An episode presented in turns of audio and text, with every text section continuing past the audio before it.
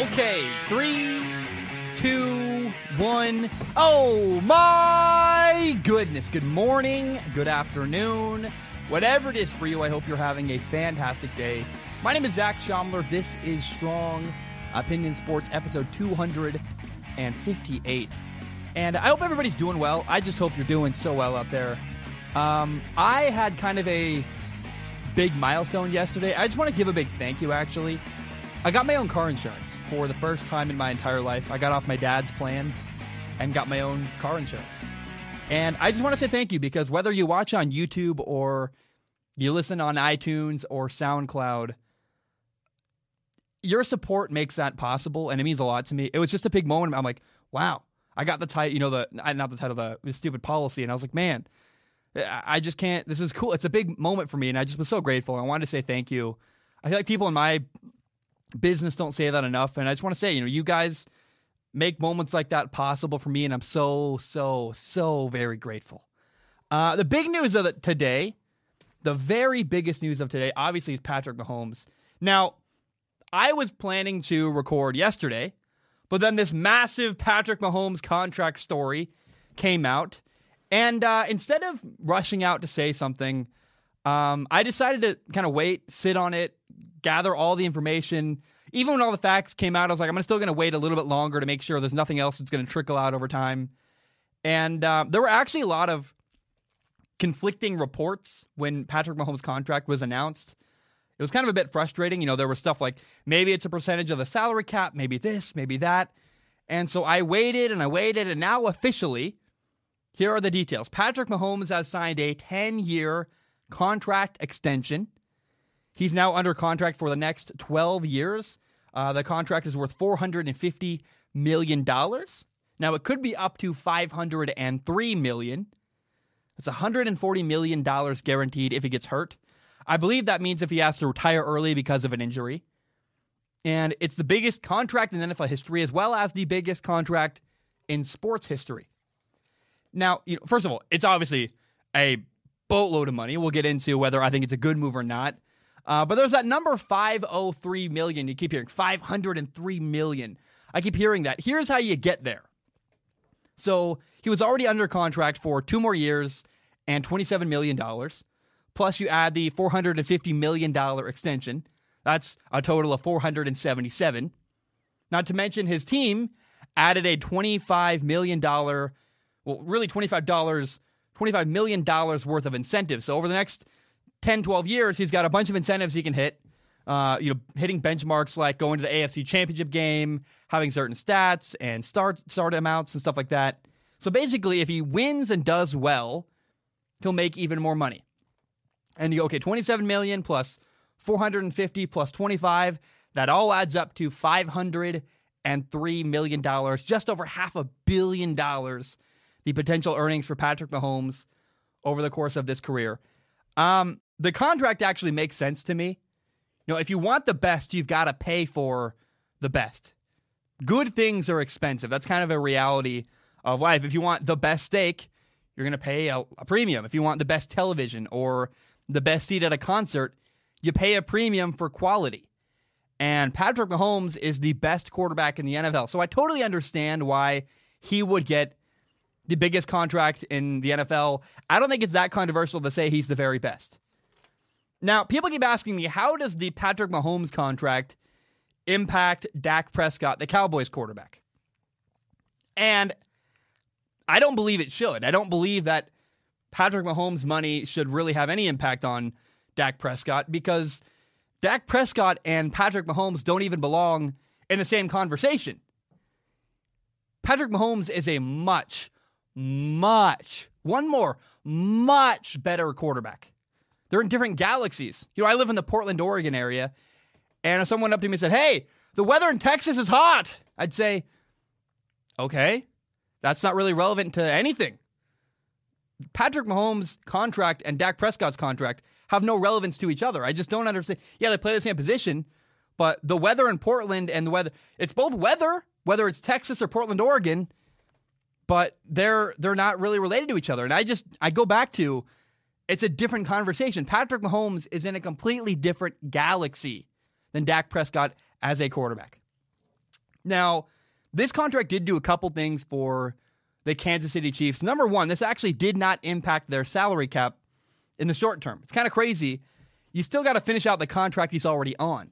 He's got 2 years left, $27 million on the deal he's already on. Plus, when the extension does eventually kick in, the really aggressively high amounts of money, the yearly, like $50 million a year, they don't kick in until later in the contract. The amounts of money get progressively larger over time. You can look at the overall number, but you have to factor in there's going to be an expected raise in salary cap in the next couple of years because the NFL is going to make new TV deals, bring in a lot more revenue to the league. And so the deal makes sense when you factor in basically inflation costs and the future of the league. Now, it is rare to see a guy get a 10-year deal. I can't imagine the last time, I can't remember the last time I saw an NFL player sign a deal this long. And it's a ton of money, but number one, he deserves it. And number two, again, it's very possible that by the time Pat Mahomes is paid those big amounts in a couple of years, it could seem a lot less crazy to pay a quarterback $45, $50 million. The quarterback market, for better or worse, keeps going up and up and up. It's an arms race, or maybe a better word is it's a war of escalation. But you got to consider, Patrick Mahomes is only 24 years old. He's already won a Super Bowl. He's already been the league MVP. There's a bright future ahead for Patrick Mahomes, and I just think the deal's justified. The deal makes sense to me. Now, another thing the deal does is this. It gives the Chiefs stability after Andy Reid. The question is, will the Chiefs head coach Andy Reid still be there 10 years from now? I don't know that I'm confident he will be. If he retires, they're still going to have Patrick Mahomes, and people are going to want to work with him. Coaches and players. Good coaches are going to be attracted to Kansas City. Good players are going to want to be there, especially veteran players who've already been paid. A guy on year 6 or 7 who's made a lot of money will take a pay cut to play with Patrick Mahomes and win. If you could have $11 million to play with Jared Goff and have Jared Goff throw you the ball, or $7 million to play with Pat Mahomes, I don't know. I think I'd take the quality of life. Maybe $7 million is a little less than 11, but man, you're going to get a lot better of an opportunity and a lot better of a quality of life playing with Patrick Mahomes. I think that's going to happen a lot more than anybody's giving it credit. It's going to happen a lot. People are going to say, I'm willing to take a pay cut to go play with Mahomes. And veterans who want to win, guys who still haven't won a Super Bowl, that's on their bucket list, and they want that before they retire, who've already made their money, they're going to want to play in Kansas City with the best quarterback in the NFL. That's how that works. I don't know, man. You know, the structure of the contract is interesting because it makes it hard for the Chiefs to cut Patrick Mahomes. Basically, his contract guarantees 2 years in advance. It's layers to it. Every 2 years, it's kind of like a rolling guarantee where, you know, one example is that if he's on the roster the third day of the league year in 2021, then on that day, that third day of the league year in 2021, his 2023 contract will fully guarantee. Or later in 2027, his 2028, the next year's contract is going to fully guarantee. So basically, if you cut Patrick Mahomes, you're going to have to still pay him for years in the future. So it's going to be hard to get rid of Patrick Mahomes, for better or worse. So what that does is it protects Patrick Mahomes. And I know these are wild, massive numbers when you look at it in today's context, but try to put your brain 8 years in the future. I think they're predicting where the market's going to go. And if you do that, this actually might be a bargain a couple years down the road. Patrick Mahomes is the best of the best. Every new quarterback contract breaks records. It's not surprising to me at all that he would sign a contract, break a bunch of records, and blow people away. Honestly, I feel like we should have seen this coming. Of course he was going to sign this crazy, massive, ridiculous contract. And actually, when you think about it a little bit deeper, it's not even that, quote, ridiculous. Another thing I keep hearing is that people say, this puts more pressure on Patrick Mahomes. You know, he's now the face of the league. What do you mean now? as if suddenly he's been thrust into this position. He's now immediately the face of the league. He's been the face of the league. He's 24 years old. He loves football. He's having fun. He doesn't care what you think. There's no pressure on Patrick Mahomes. He's getting paid to do what he loves in the prime of his life. Again, I go back to this pressure narrative. Where is this coming from? Are you going to put more pressure on him? I don't think he puts more pressure on himself, and I don't think he feels more pressure. Again, he's enjoying the journey, getting paid to do what he loves, and he's a guy that has thick skin and doesn't care about this kind of stuff. I just don't buy into the narrative that this is suddenly going to add a bunch of pressure onto Patrick Mahomes. I don't buy into it. I don't think that's who he is. And it doesn't really make any sense other than to say, well, it would put a lot of pressure on me. Oh, I'm scared. When you get a big opportunity, I guess some people get nervous and get scared, and that feels like they've got to get a bunch of pressure on him. I don't know that that's what's happening here with Patrick Mahomes. I think people are assuming that, and they might apply more pressure to him, but I don't think he feels any more pressure today than he did yesterday. He's just going to live his life, and now living his life and doing his job is going to make him massively more money than it was going to before. But actually, also think about this. His contract was always going to be up. At some point, you knew he was going to make more money. His mindset doesn't change. Oh, now I got the money and more pressure to me. No, he always knew this day was going to come. I think it just came at a time that nobody was expecting it to come. People are having this narrative because they didn't expect it. They're surprised. Patrick Mahomes isn't surprised, and I don't think he's feeling pressure any more today than he was 2 days ago. Okay, I want to shift gears to Cam Newton. I am so excited to watch Cam Newton this year in a New England Patriots uniform. Here's what I'm rooting for. I cannot wait because I really want to see Cam Newton have an awesome comeback story. I would love it if he won the NFL Comeback Player of the Year.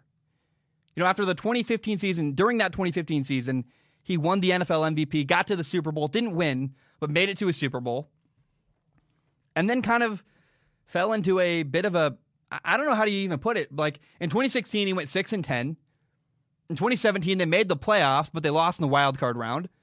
In 2018, he went 7-9. And then last year, in 2019, Cam played in 2 games, didn't throw a touchdown, had an interception.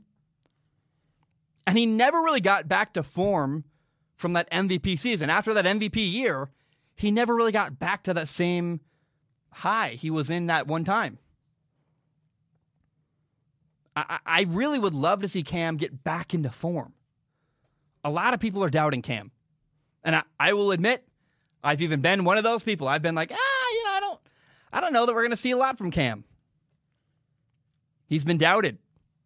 And even his old team, the Carolina Panthers, they discarded him. Doubted, discarded. And man, I just hope he wins Comeback Player of the Year. I think it'd be so cool. If he has a great year, then a whole lot of Cam Newton fans are going to feel very, very vindicated, and I will not blame them at all. In fact, I'll be happy for them. The people that have been ride or die for Cam and have believed in him from day one, if Cam goes to the Patriots, does very well and makes the playoffs, they're going to be proven right. Their belief in Cam over all these years is going to be proven right, and I'd be so happy for those people. And Cam is hungry. Go look at his Instagram. The dude is very eager to prove himself. Now, I still haven't looked at his film yet. I'll look at the film at some point, try to determine where he's at as a player based on what we saw last time. But man, the stage is set. Cam is going to have an opportunity here to have a really, really cool comeback story. And I'm all in. I would love it. I am rooting for Cam Newton. I think maybe for the first time in my entire career, I want to see Cam Newton do well. I think that's a great story. It'd be awesome. And I want it to happen. Now, we need to ask the question, though, what if Cam does have a great year? Wins Comeback Player of the Year, makes the playoffs with the Patriots, just balls out and plays phenomenal. If he does that, I don't know that he's going to necessarily stay in New England. I think that's the assumption, but I'm not sure the Patriots would want to pay him. part of why the Patriots found him so appealing when they brought him in was because his contract was really cheap. And Bill Belichick loves finding a bargain, loves a good deal. That's why the Patriots drafted a guy named Kyle Dugger at the beginning of the second round, a guy you've never heard of. He plays safety. No one was talking about Kyle Dugger being a potential second-round pick. I had never heard of the guy before. And maybe that's on me for being an idiot, not paying close enough attention. But he drafted a guy from Lenore Ryan University. I have never heard of that place. And Bill Belichick said, hey, this guy, probably a first-round pick we can get in the second round. First-round talent, second-round draft pick. Bill Belichick loves to do that kind of move where he's like, hey, I'm going to do something nobody expects and fleece the rest of the entire league. You think people thought they could get Cam Newton as cheap as the Patriots did? I certainly did not think Cam was going to sign a deal worth like $1.1 million with another couple million worth of guarantee, like the worth of, what am I saying, incentives. Now think about this. If Cam has a great year, Bill Belichick is not going to change. He doesn't like and doesn't want to pay people big money. Bill Belichick never paid Tom Brady. When was Tom Brady having the Patrick Mahomes moment? We're talking about how Patrick Mahomes is the best quarterback in the NFL, and he's being paid like it. He got a record-breaking deal, the biggest in sports history. And when I watched Patrick Mahomes get his contract, it kind of hit me like a wave. I realized, man, the Patriots always got a bargain on Tom Brady, and that was part of the appeal of Tom Brady to Bill Belichick. Bill Belichick doesn't want to pay people. And he certainly doesn't want to pay people a lot of money. And Cam has talked about this whole journey for him is partly about getting respect. I don't think it's all about the money for Cam. I really don't. I think Cam wants to be respected. But at some point, part of being respected is pay me like I deserve. And if Cam has a great year, I don't think the Patriots are going to want to pay him, and I think he's going to get more money, or even if they want to pay him, he's going to get more money other places if Cam balls out and is phenomenal. So I believe no matter what happens, if Cam Newton's bad, it's one and done for him in New England. But even if Cam Newton's phenomenal, this is going to be his one and only year with the New England Patriots. I got to say, though, I hope he's amazing. I hope Cam is phenomenal. Again, I want to see him win Comeback Player of the Year, ball out, make the playoffs, earn a massive contract with this next team. I think that would be so, so cool. Oh, the next story, guys. Oh my. I want to talk directly to Cincinnati Bengals fans. I'm going to talk about two stories. One is how I believe that Joe Burrow has been and really is being held back by his team. And we'll get to that in a minute. But number one, I want to say I'm concerned about the Bengals. And Bengals fans, the Bengals fan base does not want to hear anything negative or any concern about their team.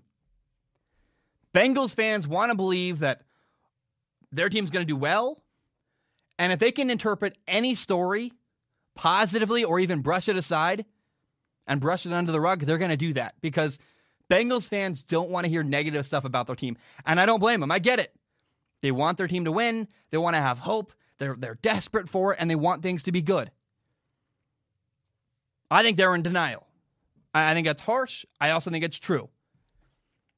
Now, maybe I'm wrong here. Maybe what I'm about to say is idiotic and stupid, and I'm certainly going to hear about that from Bengals fans. I'm going to get called an idiot here by loyal Bengals fans. But I think it's more because they want what I'm about to say to be wrong rather than because they know what I'm about to say is wrong. It's what they want, not necessarily what's true. Either way, there are two stories to me that are telling about the Bengals. They're telling, and for me, they're concerning. Number one is, you ever heard of Trey Waynes? Why hasn't cornerback Trey Waynes been signed yet?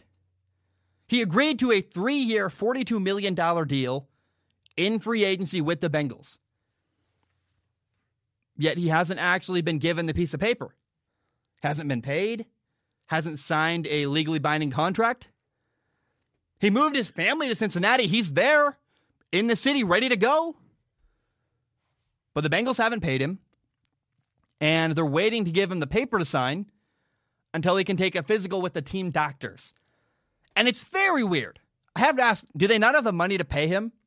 Do they need revenue from other stuff before they can pay Trey Waynes? I don't know what's going on. Or maybe they're like, well, if we don't have a season because of COVID-19, we're not going to pay this guy at all. Screw him. He's by the wayside. And I understand that COVID-19 is a roadblock where it's going to be harder to bring guys in. But you notice that Cam Newton very quickly had a physical in New England and made it happen. Every other team has already signed their players, done a physical, brought them in, and paid them money.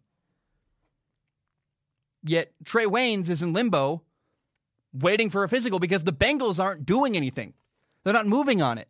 He can't even work out because if he does work out and he gets hurt, then he won't pass a physical and he won't get his contract. Trey Waynes is in limbo, not able to do anything. He's in Cincinnati just waiting on his, quote, new team who's treating him very badly to make something happen. It's a bizarre situation where Trey Waynes is just kind of been hung out to dry. Now, here's the second story. A story came out where the headline roughly was that the Bengals have asked Joe Burrow to slow down in meetings because he's way too far ahead. They want him to slow down. They want their rookie quarterback to slow down in meetings because he's too far ahead. And Bengals offensive coordinator Brian Callahan even said, they tell him, hold on, I'll answer that question in a couple days. We're not there yet. And my first reaction when I heard that was, oh no, the Bengals can't keep up with Joe Burrow. I mean, this is not a good sign. Not a good sign at all. Now, some people say, now, let me clarify. Bengals fans say that, you know, they're just slowing things down so that other rookies can keep up. And maybe that's true. But even if that is true, you don't tell a guy like Joe Burrow, hold on, I'll answer your question in a couple days. You, at the very least, you say, hey, Joe, let's talk privately and we'll answer your questions. You don't leave him hanging. Now, the question needs to be asked. Who put this story out there? I don't know that it was the Bengals. Maybe it was the Bengals. Maybe they thought they were bragging about how smart their quarterback is. But it's kind of weird because it really makes it sound like the Bengals coaching staff can't keep up with a rookie quarterback. And they can't answer his questions. Or maybe to Joe Burrow put the story out there. Is Joe Burrow the reason we're hearing about this? Is Joe Burrow starting to realize the frustrations of playing for the Cincinnati Bengals? His teammates aren't getting paid. Trey Waynes has not been paid. Can't even get a physical.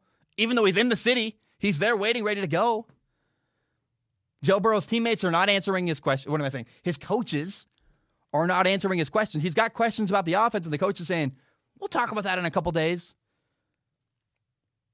So maybe Joe Burrow put this out to signal that there are issues ahead for the Bengals. Or maybe he just vented to the wrong person who leaked it to the media. Now, I'm going to tell a story. My dad told me to tell this story. We were talking about this today earlier. And my dad says this is his favorite story about me as an athlete. I transferred high schools my sophomore year. Right after my sophomore year, I moved to a new high school on the other side of the river. And I got the playbook on a Tuesday, and Thursday was the day we were shipping out to go to team camp at Oregon State. We all get on a bus, our entire team goes, and we go scrimmage a bunch of teams at Oregon State University and stay in the dorms for a week. And I, as a quarterback, I knew I was not the biggest, I was not the fastest, I didn't have the strongest arm, but I knew I could study the hardest and make sure that I knew the playbook. My strength was my ability to know the playbook. That's what I got by with. I was accurate, had good footwork, and I knew the playbook. And in 2 days, Tuesday, Wednesday, bam, Thursday, I'd already memorized the entire playbook I was given. I had access to the film, and I had access to the playbook. And at OSU camp in a scrimmage, it was the end of a camp tournament where you're having a bunch of scrimmages to see who wins the entire camp. And at the end of the championship game, we had a play called burst. It was a bubble screen, and we needed a big play at the end of this scrimmage. And I said, hey, coach, can we run burst sucker? I think it'd be good in this moment. And my coach looks at me and goes, how do you know what burst sucker is? It's not in the playbook we gave you. Now, burst sucker was a bubble screen and go, where the outside receiver would fake like he was blocking for the bubble, then release and go vertical. Usually it was wide open, kind of a double move. And I saw it on film, and the name of the play, burst sucker, was in the tags on huddle. And I went, oh, that's a play in the playbook. Okay. I said, I saw it on film. My coach said, all right. I said, we ran it. Touchdown. Won the entire Oregon State championship. Won the scrimmage. I loved the playbook. I loved the nerdy side of football. That's why I love the game of football. And you can't limit a guy who loves the nerdy side, the playbook. You can't limit a guy like that, someone who's learning and cares about that.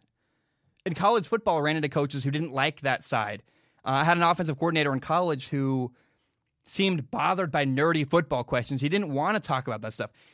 He felt like, I think, threatened, or something weird was going on where he didn't like having conversations about the game.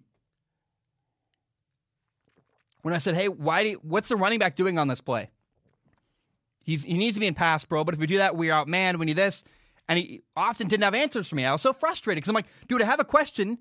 Your scheme for pass protection doesn't make any sense. It happened all the time. And I wouldn't get answers.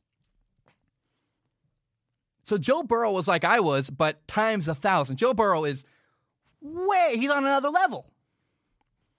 And I can only imagine that Joe Burrow feels held back and frustrated.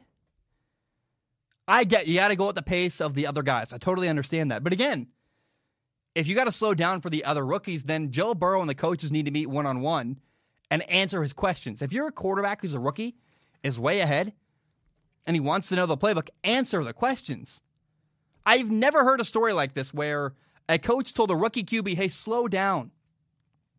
We're not ready for you to be at this part of the playbook yet. It's weird. You shouldn't limit someone's learning.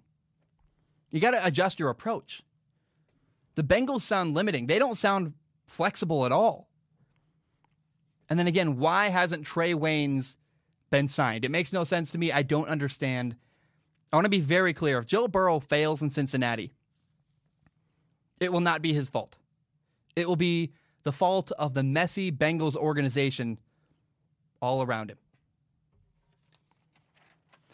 Okay, the NFL team in Washington is exploring a name change.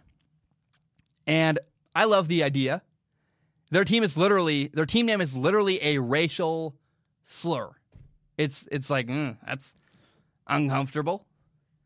And when I play Madden franchise mode, I always pick Washington.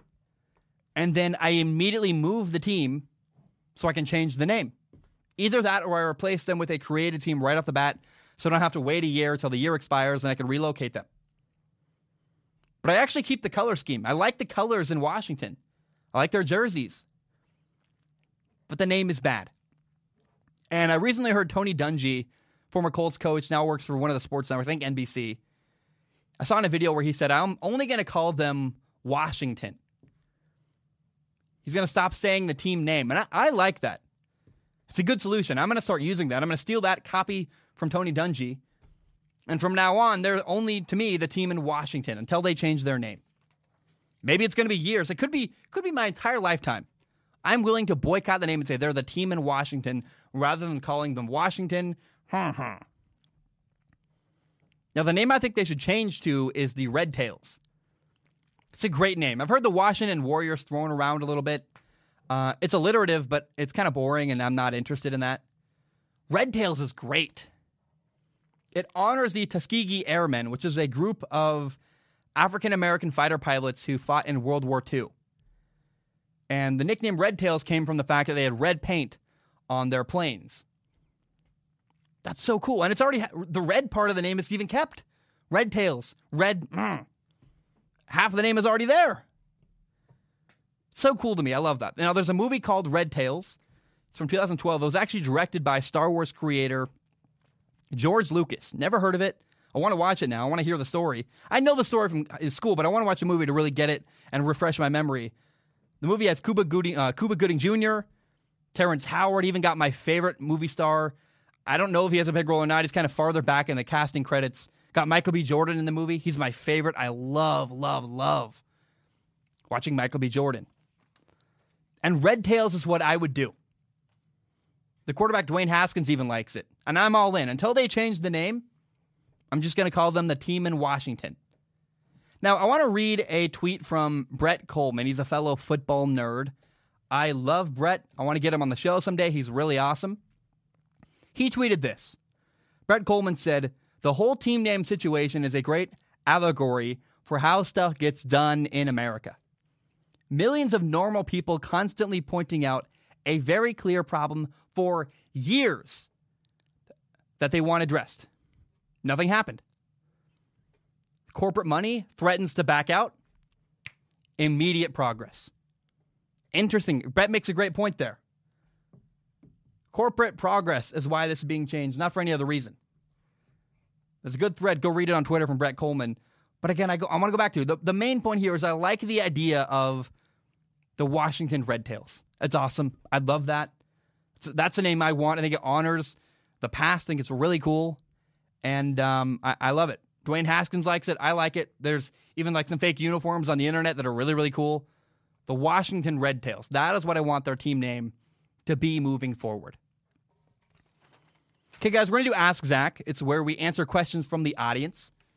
It's my favorite part of the show. What we do is you go to patreon.com/Zach Shomler. You can give $1 a month. You can give more if you want to. Please do. It literally helps pay my rent. But $1 a month gives you access to send in questions on Patreon. If you submit a question, I do not guarantee to read your question on the show, but I do guarantee I look at every single question with my eyeballs, and I pick the top couple to read on the podcast. Now, the first question of the day, I'm going to call an audible. I'm going to change the order. I'm going to read the question from With Your Eyeballs. He says, "You now have a blessing and a curse." Oh, boy. "You can shoot a drink out of each finger, but you're limited to 5 drinks. So the same drink from each thumb, same drink from each ring finger, pointer finger, etc. And these are the only drinks you can have for the rest of your life. What are the drinks of choice that you choose?" With Your Eyeballs, what the heck is this? Why would you ask it this way? I have no problem with it. I want to say, I'm going to give you style points. But couldn't you just said, what are the 5 drinks you'd pick to drink forever? What's the finger thing? Why do they got to come out of my fingers? That's just kind of creepy. Now, again, I'll play ball.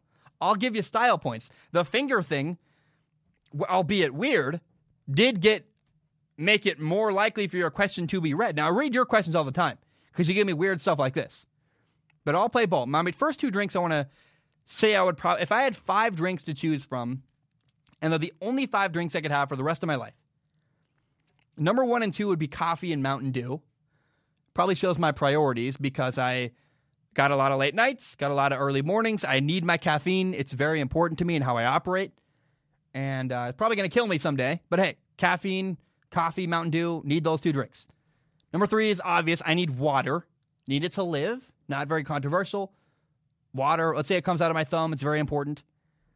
Now, number 4 would be cashew milk. Oh, here's another question. If my finger gets cut off, does it stop the spigot? Weird. I don't know. Now, cashew milk is what I would go with. I need milk in my life. If I'm going to have 4 or 5 drinks for the rest of my life, I need milk to be one of those 5 drinks. Now, I stay away from dairy. I used to do 2% milk growing up. If you're going to have cow milk, 2%, in my opinion, is the best way to do it.